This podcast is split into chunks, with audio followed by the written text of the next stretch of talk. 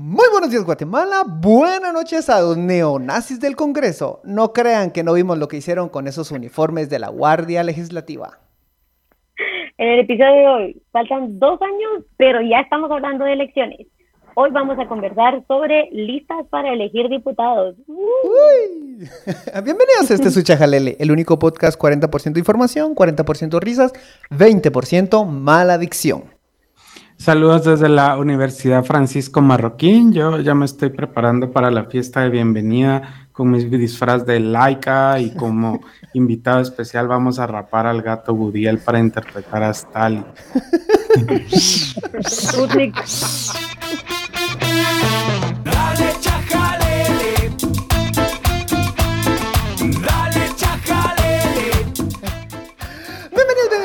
a este su podcast, el único podcast con cero responsabilidad afectiva. Se desaparece, no dice nada y de repente dice, hola, ya estamos de vuelta. ¡Qué tóxico! Dígame si no es cierto, solo es... a nuestros oyentes, qué vergüenza, nos van a cancelar. Gozados totalmente. Bienvenidas, bienvenidos a este su podcast. Estamos felices hoy con casa llena.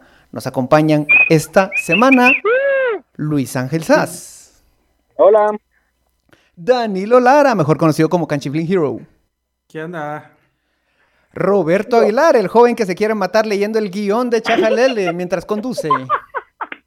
Estoy parado en una cola en donde lo más que puede pasar es que, no sé, o sea, me... me conmigo mismo y Celia Luna, la presentadora del tema de hoy. Uh, ya me siento representada. Eso, eso, mamona. Eh, hoy le traemos un episodio que vamos a tener una nueva modalidad y cada, cada semana nos vamos a ir turnando un tema en el que nos sintamos muy cómodos para írselos explicando, siempre con la misma dinámica, siempre al estilo chajalele. Arrancamos rápido con el, una nota curiosa. ¿Ustedes cómo vieron eso, lo, de la Guardia Legislativa, que esos sacos del, que le pusieron a la Guardia del Congreso? Está como, no sé. Había tanta tantas fuentes de inspiración para, para crear una moda y tenés que elegir la que se parecía mucho a los nazis. O sea, ¿lo, hacen por chingar o no? Yo creo que, o sea, lo hizo Alan Rodríguez, va. No, no es como que, que vamos a esperar Yo creo que nos enseña como en dónde están ellos posicionados como en su línea, ya saben, ellos definitivamente la Se me hace que se pusieron de acuerdo los del Congreso con los de la Marro, fíjense mucha. Ellos dijeron 2022 va a ser el nuevo 1935 a 1940. Así es, así es, así es. No sé, se me hace que por ahí va la cosa, fíjense. Vamos, a mí es que ustedes no entienden. Ustedes no entienden.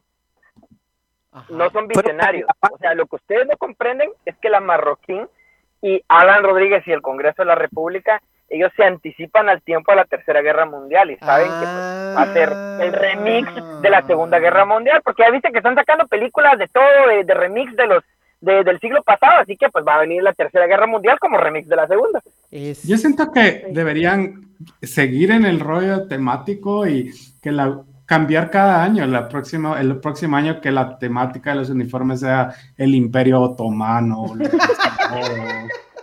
los mongoles, cosas así, Hasta, llegar a los mayas. Yo creo que fueron a Megapaca, encontraron tres sacos así grandes de eh, venta y dijeron, ¿para qué vamos a buscar más? Solo ajustémoslo ahí. Y es la verdad, no, no vean mitos aparejados. No, ahora muchachos, lo que sí la pobreza mental de, o sea, de Alan Rodríguez y quien que haya tomado la decisión, o sea, que en el 2022 o sea, se crea una guardia parlamentaria, o sea, que, usen uniformes, es como tan, deja, retro y vintage. deja eso, mano, qué calor más hija la chingada van a tener en marzo los pobres guardias en zona 1. Es cierto, es cierto. ¿Y, cuál es la función de, de, esta guardia? A eso, a eso, a eso iba, ya que, ya que lo están pidiendo, Podrían ser como, como aquellos soldaditos que cuidan los palacios en Inglaterra, ¿verdad? Ah, Ajá, como la novena avenida, que caminen en la octava avenida. y que, y que estén ahí. A mí me parecería chilero caminar ahí y que la gente se burle. Pues, esos guardias que atropellan niños. Lo que ustedes no ven es que lo están haciendo por para atraer a los turistas. Ah, para que vayan a la zona. Ya saben ustedes que los turistas de Guatemala nunca se quedan en la ciudad, siempre se han a Antigua, a, a todos lados. Entonces es para que ahora haya un atractivo turístico en el centro de la ciudad y los turistas puedan quedarse viendo el cambio de armas, cuando se pelean, el cambio de escudos y toda la cuestión. Sí, pues. Yo tengo que decir, hashtag perhaps you need a little of Guatemala. bueno, ya, cinco minutos de pura pendeja. Pasamos rápido al dato, al hallazgo de compras del Estado patrocinado por Luis Ángel Sass. Por Sass. Sí, vamos, esto es como, como, como, ay, no sé, como anuncio de... ¿Alguien, ¿alguien, ¿alguien debería patrocinar eso? Podríamos hacer un segmento que se llame SAS, vamos, o sea, el segmento SAS, o sea, porque es así como explosivo. Ajá, con, con, con, con, letras así como, como de cómica, SAS, pum, pau, SAS.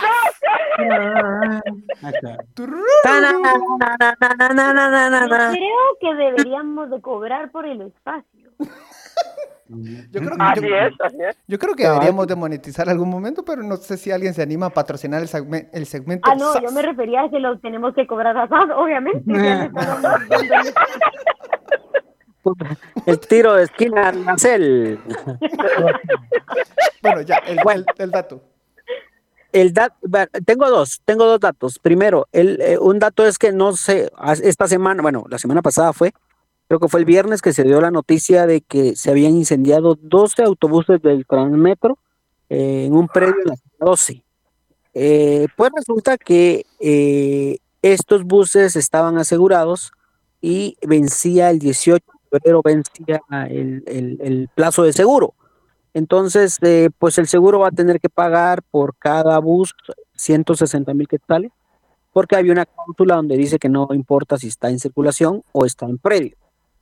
Eh, no sé si la empresa aseguradora va a investigar de que por qué un bus no tiene batería, un bus que ya no tiene gasolina porque está abandonado, eh, se incendió y logró tomar varios buses. Pero eso es un dato y otro dato que no se los había contado, pero se los cuento ahora. Yo no sabía, ¿ustedes sabían que, el IRTRA tiene dos helicópteros?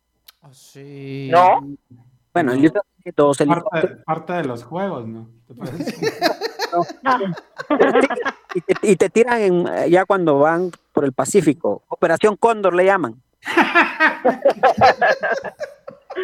Pero bueno, tiene dos helicópteros y eh, está pagando un seguro también de 897 mil quetzales por el siniestro de los helicópteros. Yo no sabía, pero hay uno muy moderno, 2013, que, que y el otro es como modelo 2008. Yo creo Entonces, que... Eh, para mí es interesante porque yo no sabía que el tenía dos Yo creo que un, helicóptero es para Cayo y otro para Castillo. pero, pero, pero, ¿sabes? ¿Pero qué pasó? ¿Se quemaron esos helicópteros? No, no, no, no. no, no, contrataron un seguro para, para los helicópteros.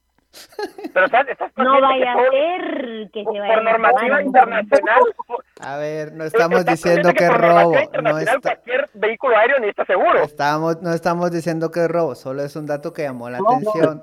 tranquilo, mi defensor de corruptos, tranquilo. A mí me llama la atención que el IRTRA tenga un helicóptero como propiedad. Ah, ya, ya, ya. Ay, por Dios, ¿sabes? Nadie quiere ir a meterse a la carretera al Atlántico pues, para... Ah, bueno, si no, no, según no preguntarle ahorita a Roberto, no quisiera estar en el... a mí, que llevo dos horas en Exacto. Roberto en este momento está transmitiendo desde Cuyotenango. Eh, viste, pudiste ir al IRTRA, pedir el helicóptero y que te trajeran, pero no. Ya viste, por no saber los datos, por no saber Gracias, sí, sí, gracias. La próxima vez eso haré. Voy a llamar al Cayo y le voy a decir, Cayo, necesito un jalón para Reu. Está bueno, te va a decir. Qué conveniente lo de los seguros. Y la verdad es que eso me, comentaba el otro día, Sas, que cómo, se, cómo le prende fuego vehículos que están abandonados, que están tirados, que no tienen combustible o si tienen poquito. Cortocircuito no puede ser porque ya no tiene batería. Y como que... sí, y porque están abandonados. Y como que gasolina no va a tener, ¿no? ¿Saben qué, qué es lo que me parece a mí curioso? Que, ok, estamos hablando de Transmetro, que es transporte público que la municipalidad es dueña de, pero tienen exactamente las mismas prácticas que los empresarios dueños de transporte público, ¿se dan cuenta? No sé y ahora cuál es, quién es la gallina, quién es el pollito. le voy a dar, le voy a, Celia, le voy a contar un dato que quizás usted no sabía, quizás a lo mejor, pero ah, el Transmetro también se conforma con buses de empresarios de transporte público que no es la MUNI. La MUNI se los alquila por un año. Mm. Es que ahí está la cuestión, ya saben, o sea, fueron los que la MUNI es propietaria de o fueron los que son propiedad de estos, de estos terceros son propiedad de la MUNI porque fueron los primeros que utilizaron en el 2007 cuando inició el Transmetro. Mm, curioso.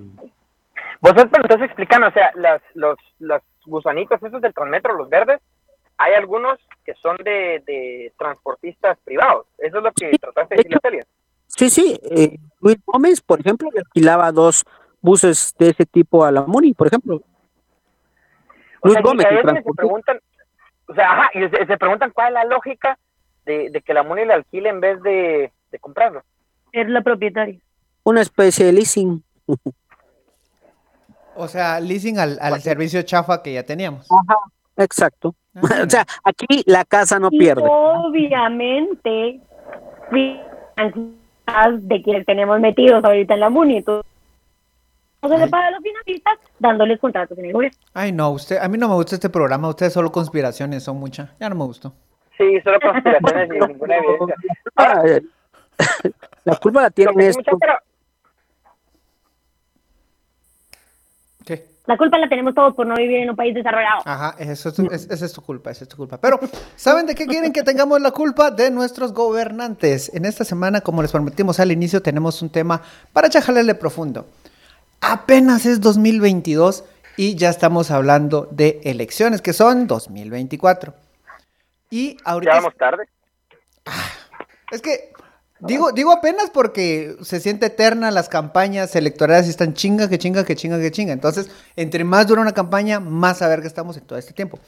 Pero un tema que está pendiente de, de aprobar, rechazar en el debate es la forma como elegimos a los diputados. Celia, contanos el problema, las alternativas y cuáles son los problemas de esa alternativa. Uf, el problema. No, a ver. Eh, ¿Cuánto va a durar el podcast? Cinco horas, ¿no? Papá, yo lo tengo tranquilo. El que va. El que, el que me tengo que ir, no chinguen. No, me tengo. No, yo iba a decir, me tengo que ir como por ahí de ah. 1400. ¿Qué? no, a ver.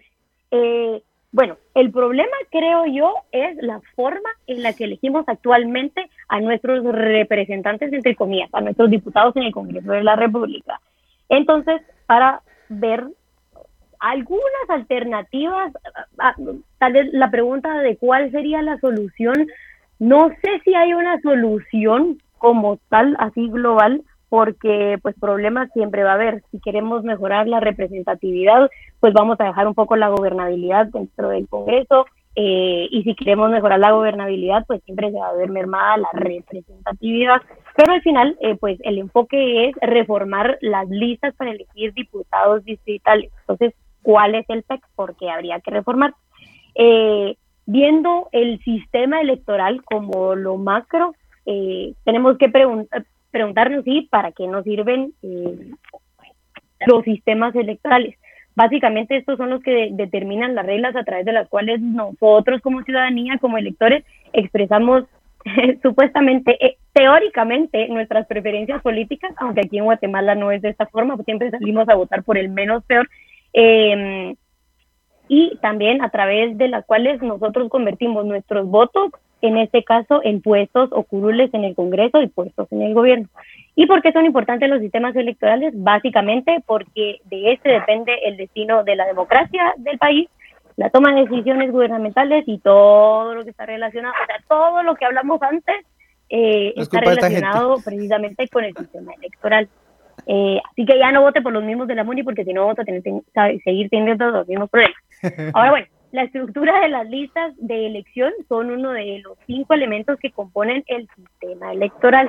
Y a muy, gran, eh, muy grandes rasgos, porque existen eh, otros tipos, en, en, Latinoamérica sobre todo, los tipos de listas que podemos encontrar eh, son las listas cerradas y bloqueadas, que son las que actualmente tenemos en Guatemala. ¿Qué quiere decir esto? por lo menos en nuestro caso, qué risa que ya se Roberto, yo espero que eso no haya sido que te atropellaron. no, no, sí, solo pasó saludándome un camión. Allá le decimos mentarle la madre, pero bueno. La Guardia Legislativa, la que... Perdón, Celia, te interrumpimos. Pasó mentando madre. Eh, bueno, las listas cerradas y bloqueadas, que son las que tenemos ahorita, ya lo conocemos. Primero los partidos políticos toman las decisiones de quiénes van a ser los candidatos sabemos que no hay democracia interna en los partidos políticos, entonces es un problema desde ahí. Eh, y nosotros como votantes solo podemos decir, ok, al orden que ya preestablecieron los partidos políticos. No podemos decir, quiero a fulanito primero, mejor a sutanita, no. Damos el ok al orden que ya nos presentaron los partidos políticos. yo tengo una duda, Celia. Yo tengo una duda. A ver, tiene, antes de tirarle caca al sistema actual, ¿hay algo que realmente lo haga, lo justifique de por qué tendrían que ser listados cerrados? O sea, ¿por qué así? Ajá, cuénteme. O sea, ¿cuál es la justificación? Bueno, digamos, eh, aquí hay un debate sobre todo cuando se habla también de eh, incorporar a, ¿qué sería? Em, incorporar, digamos, mayor participación de mujeres, mayor participación de grupos eh, indígenas.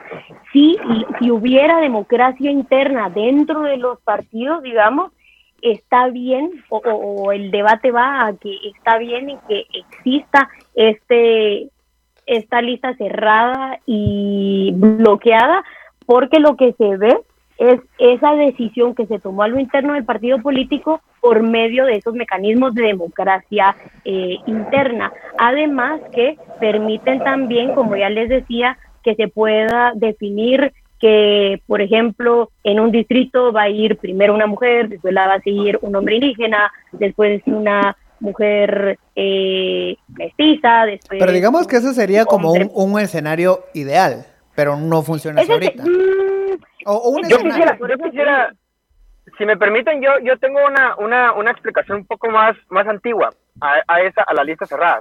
Cuando Dios creó el mundo... Dijo, las listas serán cerradas.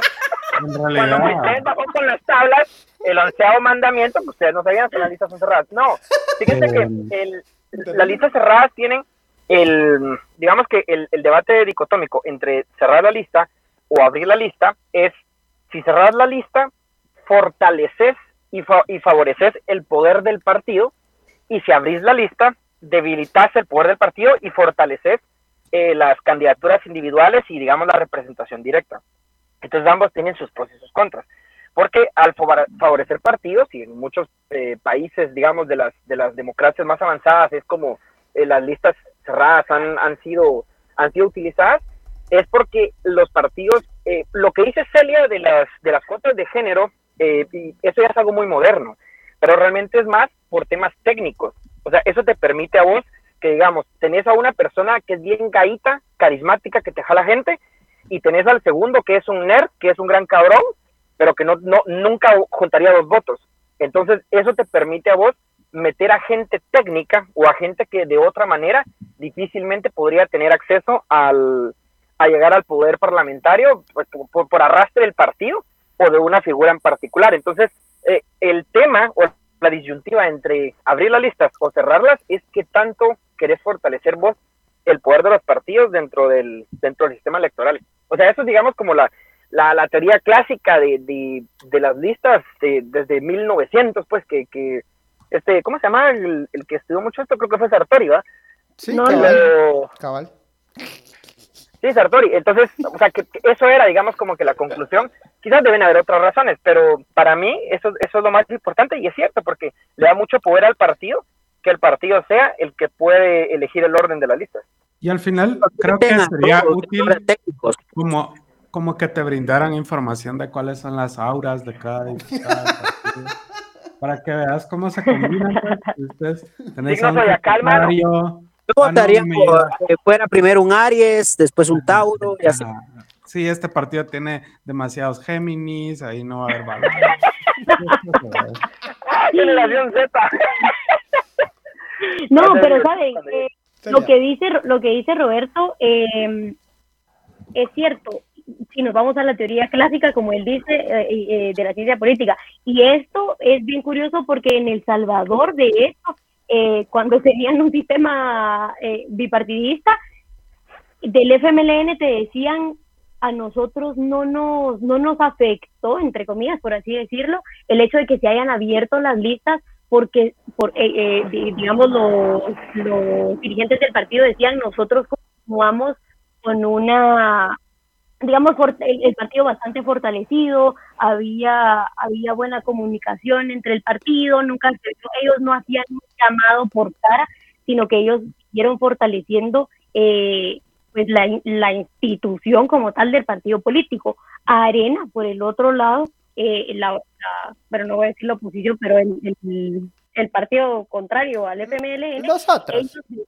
después de después de la de las primeras elecciones, ellos dijeron eh, nosotros nos dimos cuenta que eh, el, el candidato ya apelaba al voto a él mismo entonces esto, pues obviamente tenía repercusiones en la forma en la que se financiaban las campañas, eh, también en esa estructura de los partidos. Es que no me viene, Roberto, a la mente la palabra que, quiero usar, la disciplina partidaria. Ahí, esa era la cuestión de la que hablaba Roberto. Eh, en con listas cerradas se mantiene, o, al menos esa es la teoría, ¿verdad? Con listas cerradas se mantiene mejor la disciplina partidaria, entre comillas, mientras que cuando se hablen las listas pues esa disciplina ya no vale tanto, por así decirlo. Cualquiera se puede sublevar si tiene suficiente dinero para poder posicionar su marca. Ahora, ahora, e-, ejemplos concretos. O sea, disciplina, yo me acuerdo, la, la, la disciplina de la última que yo vi se llamaba FRG. Esos cabrones les decían brinquen y brincaban. Y no se hacían bolas porque tenían una erección. No voy a decir que eran buenos, no voy a decir que eran los mejores, solo decir que iban en una misma línea. Y por el otro lado, en un partido que se supone que está construido sobre representatividad y todo lo correcto, de repente sale un, un chavito ahí, Alberto Sánchez, así como rebelde, que no, yo quiero votar en contra de las iniciativas de Bianca Semilla y que ¡pum! fuera del partido. O sea, tampoco te garantiza nada ese listado cerrado. No, no, no. No, por eso te digo que es de la bancada, sacaron de la bancada. Pero al final, a ver, a ver, a ver, pero, pero igual estamos hablando de elecciones de diputados que llegan a la bancada, ¿cierto? Sí, claro, claro. Ah, quien sí es disciplinado es, por ejemplo, el barrio 18, vos. Eso el, el barrio 18, el FRG, misma línea. Vibran igual.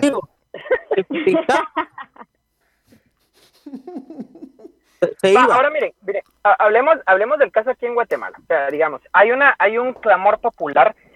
Ah, ya ves, yo estoy a favor de la democracia, por supuesto, y Me parece. todo movimiento democrático lo voy a apoyar. Pero no todo clamor popular voy a estar de acuerdo necesariamente con él, porque el clamor popular también puede ser estúpido. O sea, seamos honestos, no es como que pues, necesariamente en masa nos comportemos eh, muy inteligentemente, ¿verdad? Ahí están los antivacunas. Em, e, el tema con abrir los, los listados es que la gente pues no se siente representada y es una demanda válida, que efectivamente el sistema pues aparentemente le, está fallando y quiere ver un cambio. El problema, el problema es que lo que la gente no se da cuenta es que si lo abrís así también como que libertad de, mercado sobre esa vaina y que todos tengan absolutamente libertad de participar sin tener mediante un partido, el problema que tenés es que ahí le das acceso únicamente a las personas que tienen dinero para promover sus campañas, para que muevan sus imágenes individuales y, y la verdad que cualquier pendejo con dinero es quien va a llegar realmente al, al, poder, porque al final los, los, triunfos electorales se convierten en triunfos mercadológicos. Entonces, es difícil, o sea, es difícil y yo creo, creo que me inclinaría más por una lista de preferencias, en donde sí sea una lista que el partido escoge, pero la gente puede ordenarla en la preferencia que quiera, o sea, es decir, yo, yo pongo quién va en la primera casilla, o sea, no, no, no, no el orden que el partido me dio, o sea, el partido me da un set de, diputados y yo escojo el orden de preferencia para ver quién entra, para ver quién entra primero. Roberto, Roberto pero sí, pero si estás viendo que a la gente le cuesta salir, hacer un, un, un, laberinto de esos de que están en pollo campero, vas a decir que los vas a poner a ordenar listados. No, no, yo, no, sé, yo sé que, yo sé que estoy aspirando mucho. No, no, no, ah, pero hay diferentes formas. Eh, digamos, ese es un segundo tipo, las listas cerradas y desbloqueadas o voto preferente.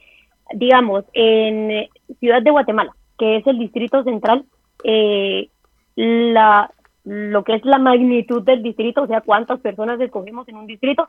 En el distrito central escogeríamos 11, pero no quiere decir, o digamos, sí está la posibilidad de marcar 11 preferencias, pero esto es demasiado difícil y el caso salvadoreño lo demuestra, es un merequetengue, pero también está la posibilidad de únicamente marcar una preferencia.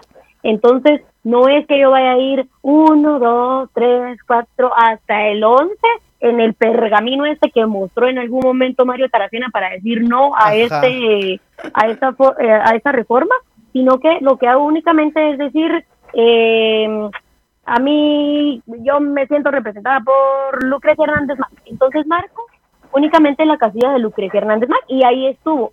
Digamos que ella tuviera la mayoría de preferencias, en este caso, aunque ella sea la sexta en esa lista de 11, ella puede entrar eh, a la primera casilla, digamos, pero no se tienen que marcar esas 11 preferencias. Aquí también hay que saber cuáles son las formas que hay, digamos. Yo tampoco estoy de acuerdo con las listas eh, abiertas, como les digo, como en el caso salvadoreño, porque es un tenga, pero sí creo que marcando una preferencia, uno, es muchísimo más fácil para el votante, que eso definitivamente un... un eh, los sistemas electorales tienen que ser eh, o las reglas de juego tienen que ser entendibles para todo el mundo y aquí no nos vamos a poner a marcar con numeritos porque no todo el mundo sabe leer y escribir.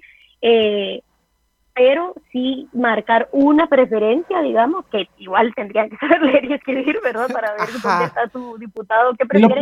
Podría ser un poco más fácil que marcar 11, por ejemplo.